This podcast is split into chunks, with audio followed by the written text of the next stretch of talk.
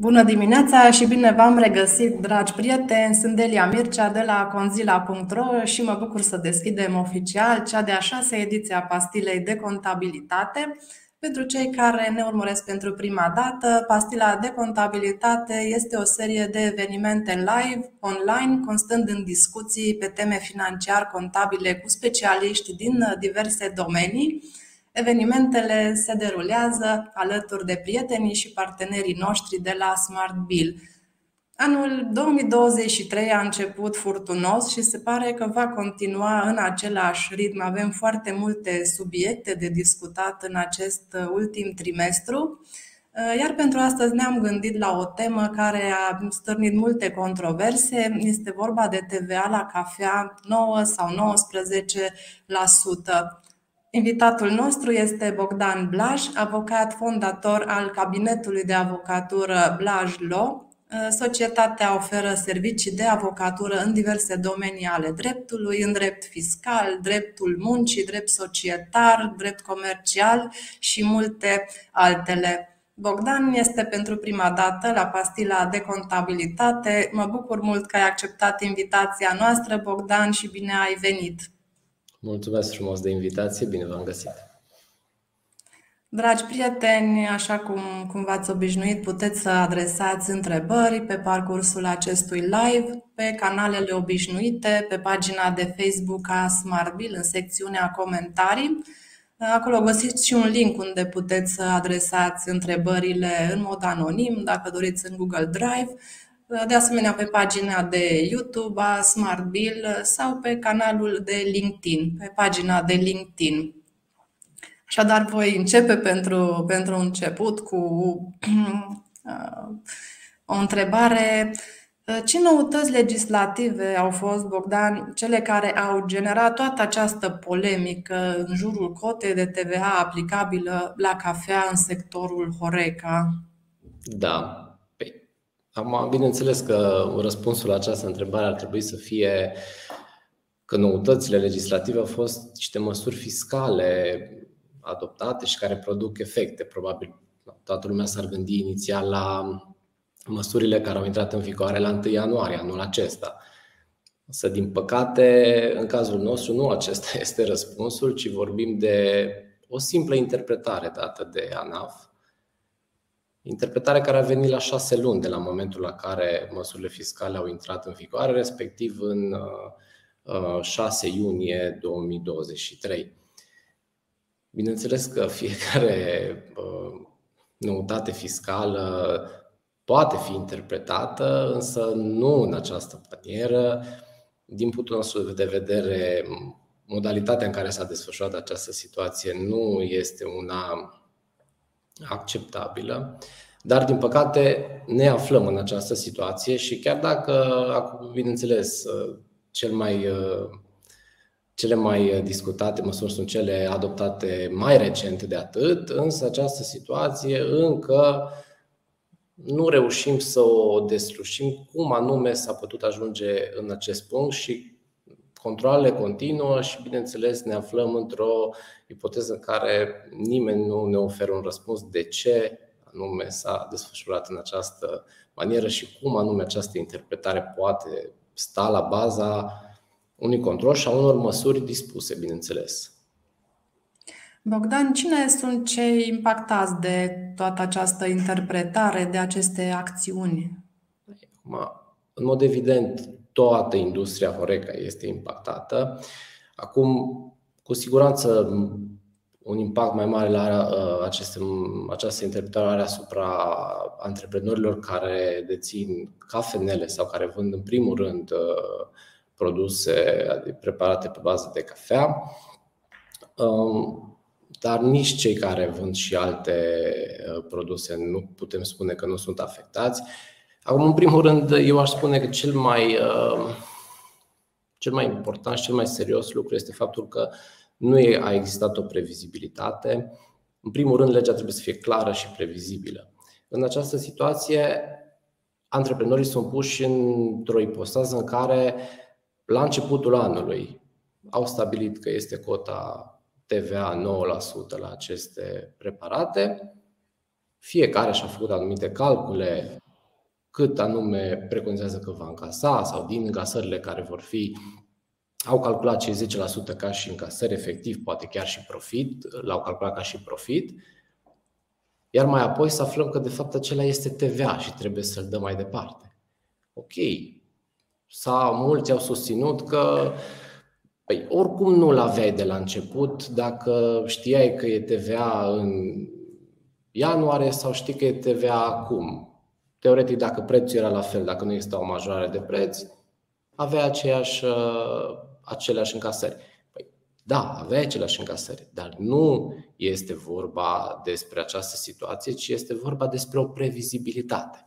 Poate antreprenorul acei 10% și a stabilit că va, îi va investi. Și poate până în data de 6 uh, iunie, când ANAF a stabilit această, că de fapt uh, vorbim despre o, o altă cotă TVA, poate chiar a investit. De unde să îi achite retroactiv la acel moment? Cu siguranță, dacă știa că este o cotă de 19, calculele ar fi fost într-o altă manieră. Nu putem vorbi de uh, stabilirea internă a unei peludări a TVA-ului ca să nu achităm cei 10%. Nu, s-ar fi virat în fiecare lună, depinde de la casă la casă, trimestru, dar operatorii economici cu siguranță ar fi avut o altă uh, previzibilitate și ar fi stabilit altfel calculele în cadrul, uh, în societatea lor internă. Acum, da, așa este. Din păcate, aspectele legate de previzibilitate cam lipsesc în, în ce privește partea fiscală. Este și exemplul noilor măsuri fiscale care sunt în discuție pentru perioada imediat următoare. Avem și o întrebare uh, de la, de la un uh, ascultător. Dacă cunoașteți societăți care au avut probleme financiare în urma controlelor tematice pe cafea, și încă câte societăți. Da. Am fost contactați în, de foarte multe societăți din domeniul Horeca și multe dintre acestea chiar și cu venituri nu foarte mari, încasări nu foarte mari și exemplul pe care l-am dat uh, anterior cu previzibilitatea și cu stabilirea cheltuielilor a fost, uh, de fapt, uh, este transpus în realitate, din păcate, și au fost mai multe situații în care s-a desfășurat aceste luni au fost, s-au desfășurat în acest în această modalitate, respectiv nu mai există bani de unde să achităm sumele acestea. Societățile care nu au încasări foarte mari și nu au un rulaj atât de mare, în modalitatea în care și-au stabilit cei 10% pentru a achita, pentru diverse nu știu, investiții, nu mai au cum să uh, achite retroactiv în acest moment, pentru că nu există suficiente încasări care să ducă la o uh, economisire a acelui 10% în plus. Câteodată 10% este poate doar profitul efectiv la final de an. Și ajungem în situația cu, adică ca și un răspuns mai concret, da, sunt societăți foarte multe, în special cele mici, dar uh, sunt. Bogdan, ce inițiative au luat practic autoritățile în acest sens și cum justifică acțiunile de control? Acum inițiativele au fost clare de începerea controlelor. Acum, așa ca să fie și o chestiune mai amuzantă totuși, că acum e foarte serioasă, dar ca să vedem absurdul situației, Uh, la unul dintre, adică a fost, situația aceasta a fost la mai mulți operatori economici pe care îi reprezentăm, dar la unul dintre aceștia, în, atunci, la începutul lunii iunie, chiar după interpretare, un uh, inspector a mers la cafeneaua respectivă, a cerut un espresso și a cerut două pliculețe de zahăr. Bun. Evident că a fost servit cu un espresso și s-au adus două pliculețe de zahăr. A băut frumos espresso după care, la final, a cerut nota și a spus că, păi, am băut espresso cu zahăr. Cum adică este 9%? Că e băutură cu zahăr. Cam așa s-au desfășurat. Asta a fost chiar la început, printre primele Uh, situații. Însă după lucrurile nu au mai fost atât de comice, în ghilimele, pentru că au început inclusiv uh, comunicarea unor adrese care au impus anumite măsuri, respectiv nici măcar nu vorbim despre procese verbale unde se dispună măsuri, vorbim despre simple adrese, în cadrul cărora pur și simplu s-au stabilit măsuri de corecție a cotei TVA de depunere a declarațiilor rectificative. Cum am putea să depunem noi declarație rectificativă? Asta fiecare a decis dacă va depune sau nu, însă cu siguranță nu este o abordare, din punctul de vedere, este o abordare injustă și uh, s-a profitat de această situație pentru că mulți operatori economici și mulți uh, contabili, din păcate, au depus în numele societăților pe care prezintă această corecție TVA și practic și-au asumat că vor plăti acea sumă, acea diferență. Evident, inspectorii nu mai au nevoie să întocmească nici măcar proces verbal, nu mai au nici decizie de impunere, nu mai trebuie să facă nicio procedură, pentru că fiecare și-a stabilit uh, singur uh, cota pe suma pe care trebuie să o plătească, pentru că așa a considerat din proprie inițiativă, teoretic, chiar dacă la bază i-a stat o îndemnare de a depune, până la urmă s-a depus din proprie inițiativă. Asta mai mult în cadrul controlelor au fost situații în care mai frumos, mai nefrumos sau s-a impus că ar fi bine să se facă aceste declarații pentru a nu exista și alte probleme. Clasica afirmație. Da, chiar avem un, un comentariu uh, în care Uh, se spune că foarte mulți care vând cafea vor prefera să nu intre în astfel de discuții și vor aplica cota de TVA de 19%, fiindcă până la urmă ei vor încasa acel TVA de la consumatorul final, adică înțelegem că transferăm creșterea de TVA de 10% în, uh, în preț. Da, într-adevăr, este o, soluție care nu, evident că nu, nu este una oportună, însă, cum spuneam și anterior, nu e vorba doar despre asta, acum vorbim și despre acel TVA retroactiv. În momentul în care ai o previzibilitate, știi cât este cota TVA, fiecare stabilește. Dacă se dorește, mărim prețurile cu 10%, 20, 30%, consumatorul are opțiunea de a consuma produsul sau nu. Însă, în această ipoteză, cu acest TVA retroactiv, nu am avut această variantă. Și cum spuneam, chiar dacă ar fi mărit prețul sau chiar dacă nu s-ar fi mărit prețul, trebuie să avem o previzibilitate. Dar cu siguranță, de acum încolo, cei care aplică din acest moment cota de 19%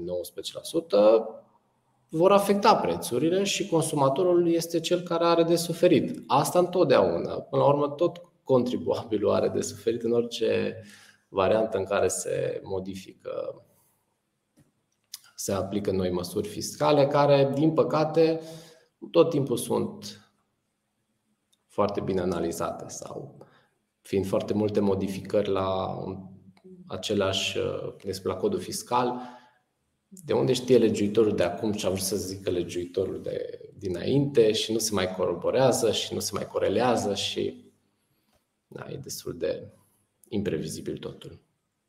Da, și ajung la întrebarea cheie. Cum crezi tu că ar trebui să procedeze firmele? Ce cotă de TVA să aplice? 9 sau 19? Diferă aici dacă sunt operatori care vând doar cafea sau sunt restaurante care au pe lângă meniul principal și produse de gen, genul cafea în meniu. Diferă cumva în funcție de tipul de cafea prefera, de preparată, de sortimentul pe care îl avem, dacă aplicăm cota redusă sau nu? Nu, nu. Răspunsul este că nu diferă. Uh, dar acum aici cu privire la cota care trebuie aplicabil, aplicată în acest moment, uh, ce să vă zic, noi avem o interpretare oficială de la NAF care zice că e 19%. Dar părerea noastră este că dispozițiile legale ne indică că cota este 9%.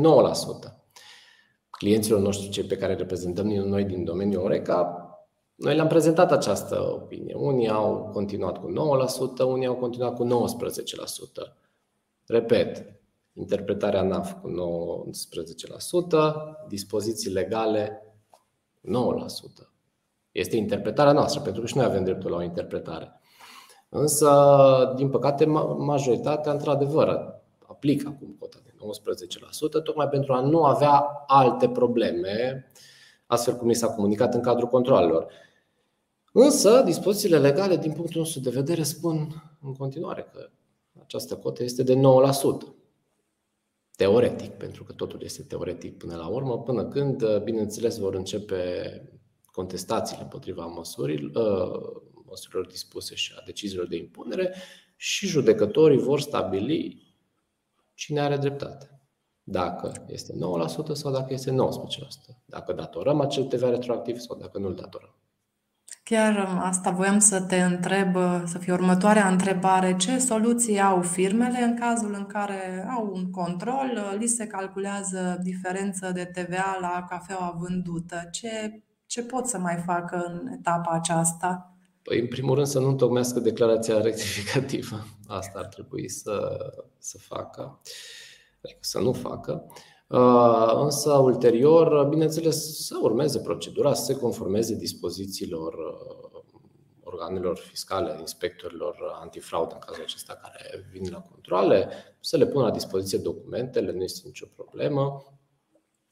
Procesele verbale, cu privire la procesele verbale care se primesc și acelea în principiu s-au primit cam aproape peste tot, nu pot fi atacate, doar uh, se formulează un punct de vedere care, din păcate, nu prea este luat în considerare și nu prea are o anumită valoare. Însă, însă, în momentul în care avem decizia de impunere, aceea cu siguranță, din punctul de vedere, ar trebui atacată, pentru că, după cum spuneam, șansele sunt foarte mari de a câștiga aceste contestații din punctul nostru de vedere, deoarece dispozițiile legale în materie în acest moment prevăd că vorbim de 9%, nu de 19% și eu nu știu, adică noi nu avem cunoștință de mod, alte modificări în acest sens, încât să se poată stabili că există 9, că este 19% decât acea interpretare. Doar judecătorii vor putea stabili ulterior dacă au ei dreptate sau avem noi dreptate, însă noi considerăm că sunt șanse foarte mari și, bineînțeles, sprijinim și încurajăm ca toți uh, operatorii economici care primesc decizii de impunere să le conteste. Mulțumim, mai preiau câteva comentarii, s-au, s-au adunat mai multe. De la Gabi Jeler, zahărul este ca și șervețele de masă, oferite gratuit, practic nu intră în rețeta de preparare. Nu intră în ah, rețeta de Tot de la Gabi. Antifrauda a făcut aceste controle pe baza încadrării în codurile vamale ale cafelei preparate. Ce opinie ai dacă cafeaua preparată în Horeca se încadrează în această clasificare? Da, nu se încadrează, tocmai asta nu vreau să fie o chestiune foarte tehnică, pentru că tot timpul tehnic uh, uh, plictisește audiența, însă această uh, precizare este foarte importantă. Practic, noi nu avem un codul fiscal o dispoziție legală care să spună clar că preparatele pe bază de cafea au o cotă TVA de 19% sau de 9%. Nu. Acestea, practic, sunt, uh, sunt prevăzute ca și excepție și se face trimitere la nomenclatura tarifară, unde încadrăm la două coduri uh, din acea nomenclatură. Practic, uh, vorbim despre o nomenclatură tarifară care se referă la taxele vamale aplicate bunurilor care se importă din afara Uniunii Europene în Uniunea Europeană. Ori, cafeaua preparată în restaurante, baruri și cafenele nu este un, un, un produs care să fie, la care să îi se aplice această taxă vamală. Vorbim de un serviciu. Este vorba despre prepararea cafelei și servirea acestea. Nu, nu este același lucru cu uh, cafeaua boabe, care este importată din Columbia, din Etiopia sau din alte, alte țări, unde, într-adevăr, acolo vorbim despre aplicarea nomenclaturii tarifare, pentru că vorbim despre taxele vamale. Însă, în această situație, din punctul de vedere, nu putem vorbi despre. Nu putem aduce aplicarea unei cotei TVA să stabilim că se face în baza nomenclaturii tarifare care se aplică cu taxele, cu taxelor vamale. Deci, da, este un comentariu foarte bun și așa este. Din punctul nostru de vedere, cu siguranță nu, nu este o interpretare care are susținere legală până la urmă și în cazul în care se va ajunge la judecător, acesta va stabili dacă este așa sau nu. Mulțumim. Încă o întrebare. Considerați că există posibilitatea rambursării taxei pe valoare adăugată către societățile care au plătit TVA din urmă pentru că comercializau cafea cu 9% în cazul în care se va demonstra faptul că s-a produs o nedreptate? Teoretic, ulterior se, va put, se poate solicita dacă vom ajunge în acea situație, însă eu consider că uh, Totuși, această, această problemă trebuie cumva reglementată și stabilită, inclusiv, acum este prematur să vorbim acum, însă inclusiv de o exonerare de la plată, pentru că altfel vom ajunge în situația în care vor fi mii de procese care vor avea cheltuieli de judecată la final. Și haideți să ghicim de unde se vor plăti acele cheltuieli de judecată de la final din bani tuturor, ai mei, ai tăi și a celorlalți. Dar, cum am mai spus și chiar zile trecute discutam, um, dacă sunt mii și doar, nu știu, câteva sute contestă, per total, bugetul primește o sumă mult mai mare decât cea care va fi cheltuită în urma um, contestațiilor și în urma pierderii proceselor cu privire la această situație.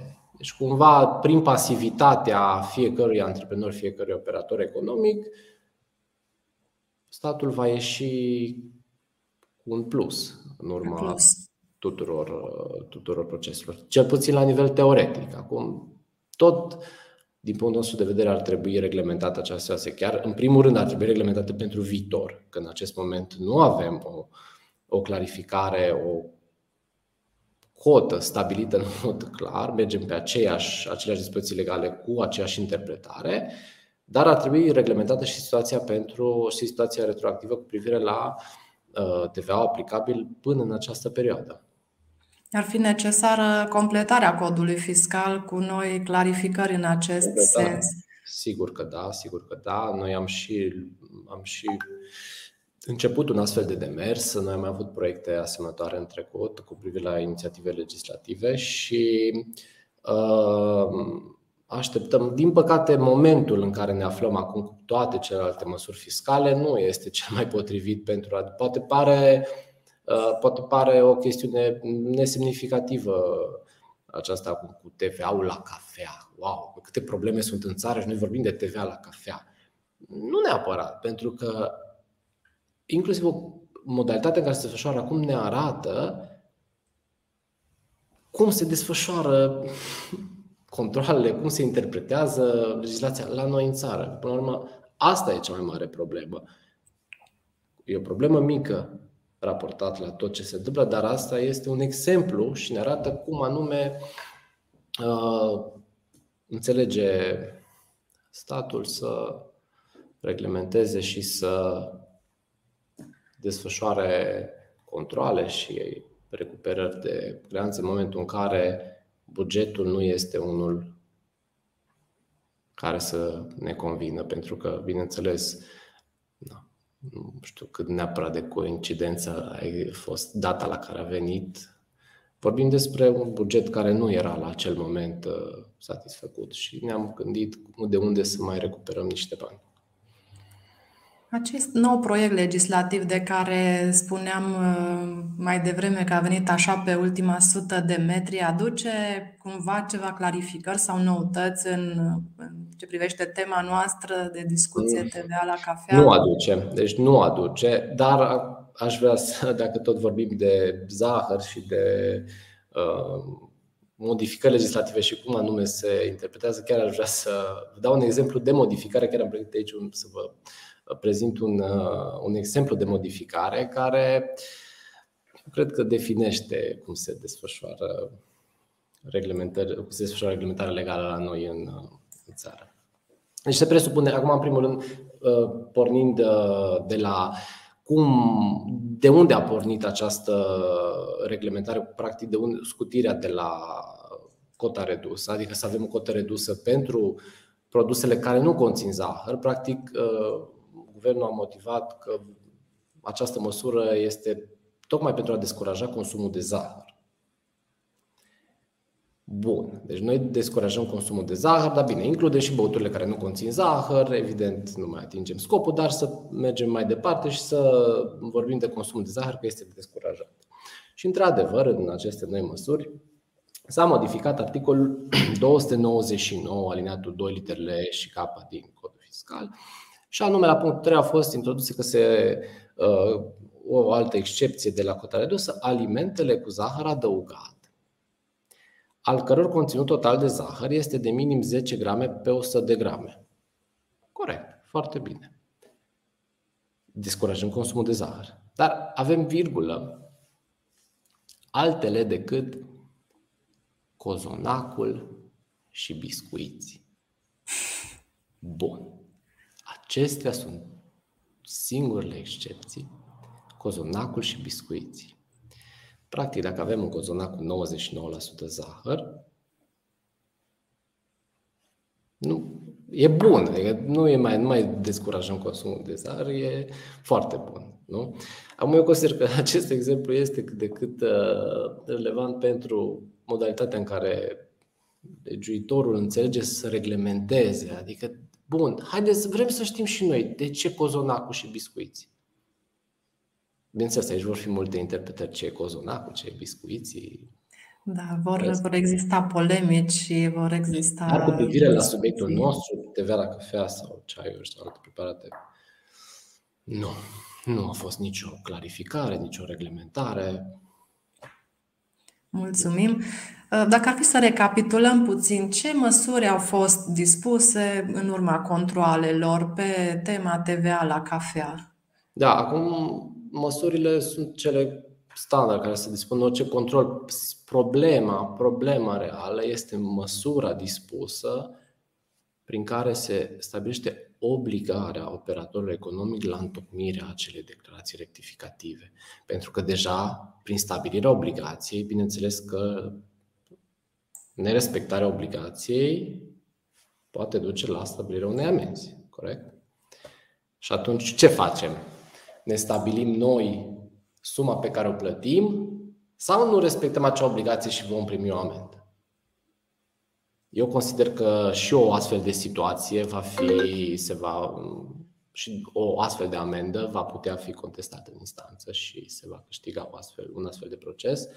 Uh, din punctul nostru de vedere, nu poate să fie o obligație legală impusă această întocmire, practic, această recunoaștere, această stabilire de uh, creanță. Practic, eu îmi spun, ok, nu vă mai deranjați, bine, zic eu, atât a fost, eu n-am interpretat corect, plătesc. Au fost măsuri uh, dispuse inclusiv să se depună ordinul de plată prin care s-a achitat acea diferență. Este măsură dispusă. Care dacă... Cum vine asta? Adică primim amendă că nu am depus ordinul de plată prin care am. Da, din păcate. Da. Mai preiau câteva comentarii de la doamna Cristina Tutuianu. Cota de TVA pentru serviciul de coffee break este tot de 19%, având în vedere că acest serviciu conține mai multe produse. Ok, acum noi vorbim despre preparatul de cafea. Cafeaua, deci vorbim prin boabele, extractul, preparatul în sine, nu se încadrează în această situație. Evident că vorbim despre orice alte alimente, orice uh, care conține într-adevăr zahăr, sau uite, vorbim despre cafea pe care o găsim în, în supermarketuri sau în benzinării, care este împălată și este preparată cu zahăr în interior. Aceea, da, aceea clar se încadrează pentru că preparatul în sine este unul pe bază de zahăr. Însă nu preparatul care, pe care noi îl obținem în, în cafenele și care, dacă eu ajung acasă și mi-au la tugă o cafea, da, mi-au la, și ajung acasă și îmi pun zahăr acasă, eu am băut-o cu zahăr. Când în realitate nu e nicio diferență între ce a spus inspectorul fiscal despre care spuneam la uh, începutul uh, emisiunii că a băut cafea cu două pliculețe de zahăr acolo sau eu că mă duc și o beau acasă, nu? În realitate este același lucru. Zahărul l-am adăugat ulterior, pot să adaug orice. Atunci nici apă nu mai putem. Eu vreau să beau apă cu zahăr. Păi îmi pun zahăr în apă. E băutură cu zahăr? Exact același principiu, doar că da, faptul că într-adevăr mulți oameni consumă cu zahăr, asta fiecare decide. Așa fiecare poate să consume orice băutură cu zahăr, nu? Sau orice, în orice se poate pune orice. Mulțumim, mai preiau câteva. O întrebare a mai fost uh, sub altă formă. Această întrebare o, o voi citi. Uh, statul are obligația să despăgubească societățile pe care le-a supus plăților de TVA din perioada antecedentă. Mă refer în cazul în care se dovedește faptul că toată cafeaua se vinde cu 9%, fie ea boabe, măcinate sau gata pentru a fi servită. A fost uh, această întrebare și acum câteva minute Bogdan a răspuns, a dat răspuns acest acestei întrebări.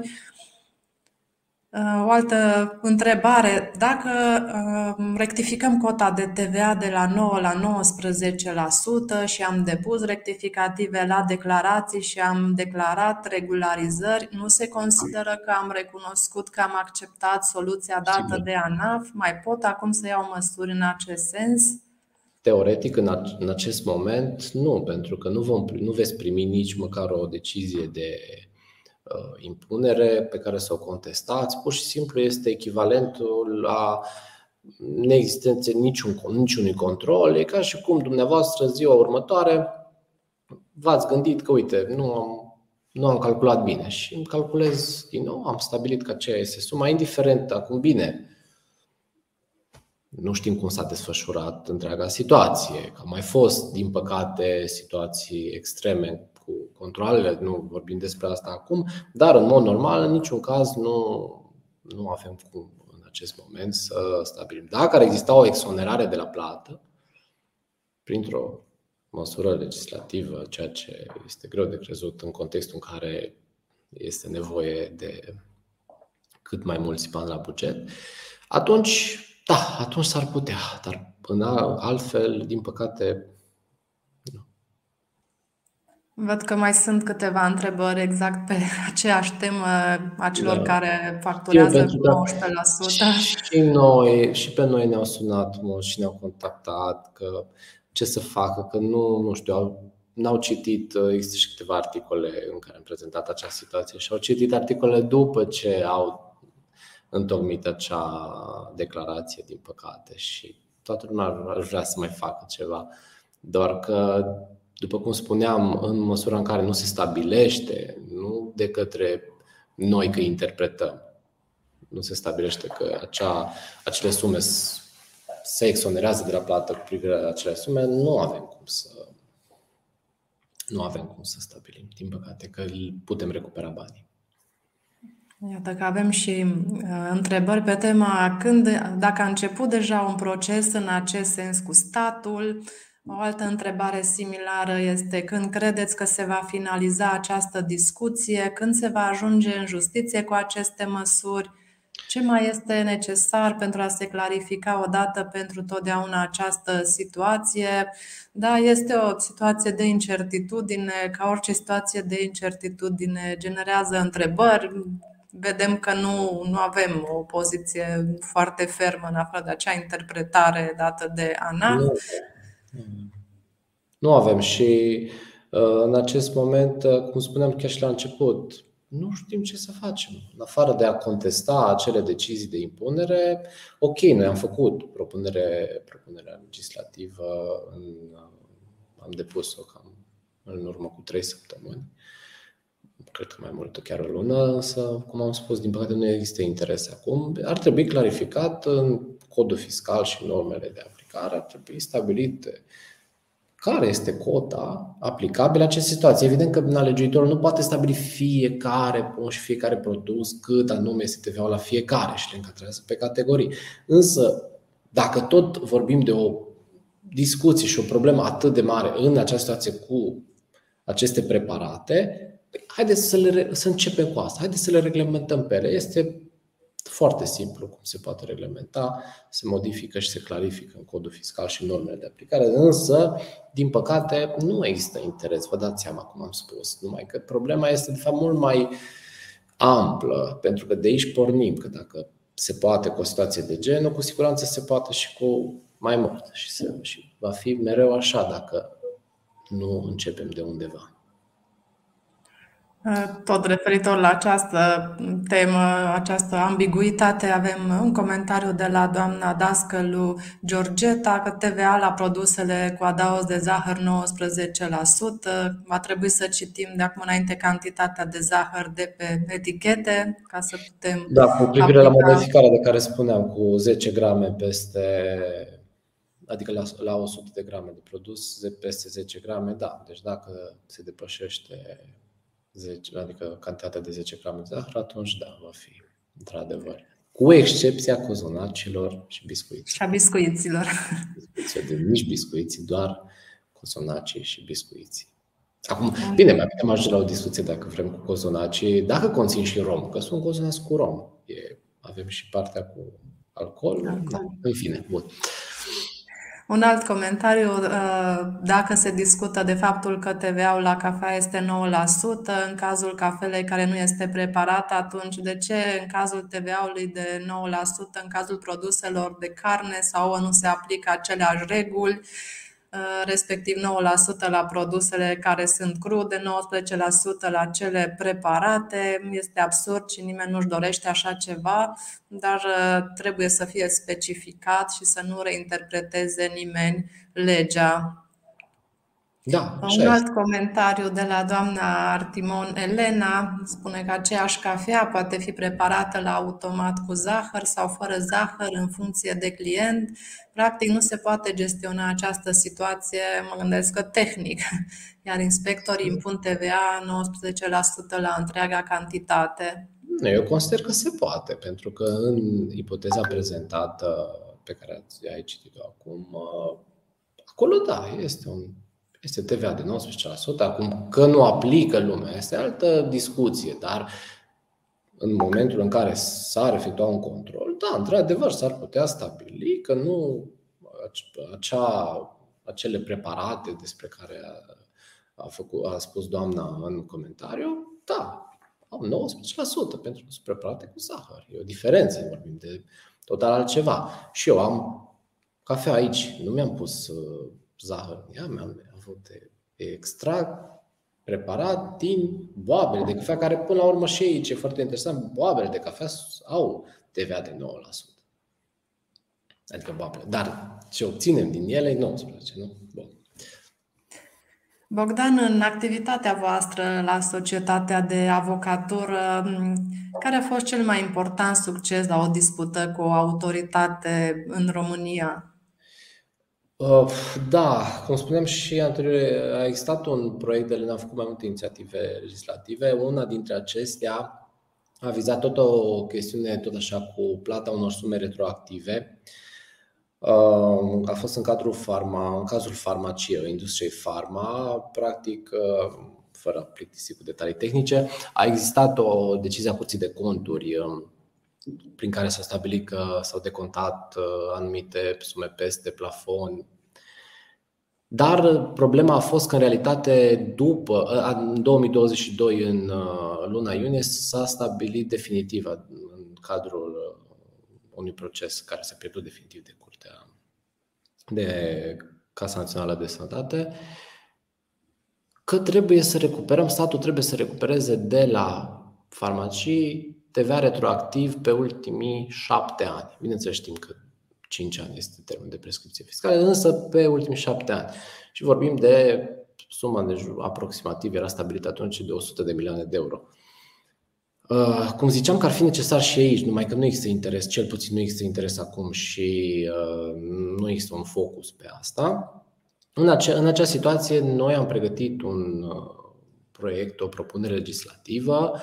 Uh, acea propunere care a fost adoptată, acel proiect a fost adoptat și promulgat și practic a fost exonerate de la plată toate farmaciile, care noi reprezentam în jur de 1500 de farmacii atunci, însă au beneficiat toate farmaciile de la nivel național care aveau contracte cu case de sănătate, respectiv în jur de 5000. Practic, acea exonerare a dus la, chiar dacă deja erau începute controlele și acolo, exact ca și aici, erau începute controle, uh, deja noi asistam clienți în cadrul controlelor și acolo era o chestiune tot ceva de genul, voiau să se facă autocontrole, fiecare să stabilească propria sumă pe care trebuie să o plătească, uh, dar uh, s-a lămurit că nu mai trebuie să facem, nici să desfășoare aceste controle, pentru că s-a exonerat de la plată. Practic, mulți credeau că e imposibil să se întâmple așa ceva, însă uniți foarte mulți farmacii, farma, farmaciști care reprezentau farmaciile, ne-am uh, reprezentat și au semnat inclusiv acel uh, memoriu pe care am depus și uite că s-a reușit și s-a Uh, promulgat exact același proiect de lege pe care noi l-am uh, redactat și practic a existat această exonerare. Cumva și aici considerăm că ar trebui o astfel de măsură, pentru că altfel vom, așa am fi ajuns și atunci, am fi câștigat procese. Cel puțin s-ar fi câștigat pentru partea uh, de prescripție cu anii care depășeau, însă era soluția la finalul procesului admite. Și dacă admite în parte, dar era de admitere a dosarului și implicit de cheltuieli de judecată. La fel, cine le-ar fi plătit? Noi. Cum poate Bogdan o idee, o propunere a unui profesionist să ajungă de la o idee la un act normativ? Ce da, pași ar fi de urmat Noi aici? nu putem, da, teoretic eu nu pot să mă duc să propun acum. Trebuie această propunere să vină prin intermediul unui senator, unui deputat, trebuie să există o astfel de susținere care uh, să propună proiectul și după aceea, bineînțeles, să fie uh, adoptat, însă nu poate să pornească de la mine, persoana fizică, așa m-am gândit, uh, m-am gândit eu. Într-adevăr, trebuie să existe această susținere și trebuie să existe această practic trebuie să fie depus și nu e suficient numai că noi l-am trimis. Noi am trimis, am avut, am avut discuții, am avut discuții cu foarte, au fost și dezbateri la Parlament atunci, dar era altă perioadă, din păcate. Acum sunt probleme foarte mari fiscale și cu siguranță și acum am încercat, am avut discuții așa, dar nu prea există interes în acest moment pentru așa ceva. Dacă era Probabil am trecut. Bine, dacă era în trecut, nu aveam această discuție pentru că nu era această necesitate de a găsi repede, repede sume la bugetul ăsta. Dar uite, cum a zis și cum ai zis și tu, că sunt multe comentarii cu privire la persoane care au plătit deja, exact ce ziceam. Pe, făcând un total, ajungem la un plus destul de serios. Da. da. Da. Și acum încă, că mai fost și o întrebare, că dacă au început procesele, majoritatea uh, operatorilor economici au încă doar procesele verbale primite, au început să aibă destul de mulți proiectele de decizie de impunere și acum încep să vină și deciziile de impunere. După cum spuneam, nu este atât de mare interesul în acest moment, însă cu siguranță se întâmplă, pentru că odată ce inspectorii antifraudă au început controlul, ei trebuie să-l ducă la bun sfârșit. Adică mai sunt, ne-am mai fost întrebați, oare, oare, oare, dacă nu se mai întâmplă, dacă vom ajunge în situația că nu ne mai uh, trimit. Nu, ei sunt obligați. Pentru că au avut și situații în care, bineînțeles, clienții noștri au întrebat dacă i-au întrebat pe inspector că, bun, da, totuși această situație, ce părere aveți? Cum? Și răspunsul a fost nu știm, că nu știm nici noi, dar trebuie să facem, trebuie să venim, trebuie să stabilim sumele și trebuie să emitem deciziile de impunere. Și au dreptate. Trebuie. Că așa a fost și anul trecut. La fel, cei care veneau în control de la casele de sănătate, acele răspunsuri. Știm că e absurd, dar trebuie. Avem dispoziție, trebuie să facem. Deci nu pot să aleagă, asta e problema. Trebuie să facă. Pentru că foarte mulți, și când am discutat, a, păi vedem, vedem mai încolo, poate nu, nu ne vine decizia de impunere. Baftă, sperăm. Și noi am vrea să fie așa, numai că din păcate e o obligație și ei trebuie să ducă la bun sfârșit odată început, pentru că altfel au ei probleme și au ei uh, sancțiuni. Bogdan, mai am o ultimă întrebare, o întrebare anonimă. Dacă în afară de prevederile codului fiscal și răspunsul dat de ANAF, Camerei Consultanților, care, apropo, nici, nu, nici măcar nu cred că este publicat undeva pe site-ul ANAF, mai există și alte acte normative care să conțină mai multe informații sau publicat norme metodologice pentru acest lucru? E, mulțumesc pentru acest, această întrebare. E perfect exact ce mai voiam să spun. Uh, răspunsul este clar, uh, este nu, dar uh, am mai pregătit, am pregătit o chestiune ce am vrut să vă, să vă prezint și ceea ce eu consider că e și perfect e acum la final. Cu privire la această situație, la toată această nebunie,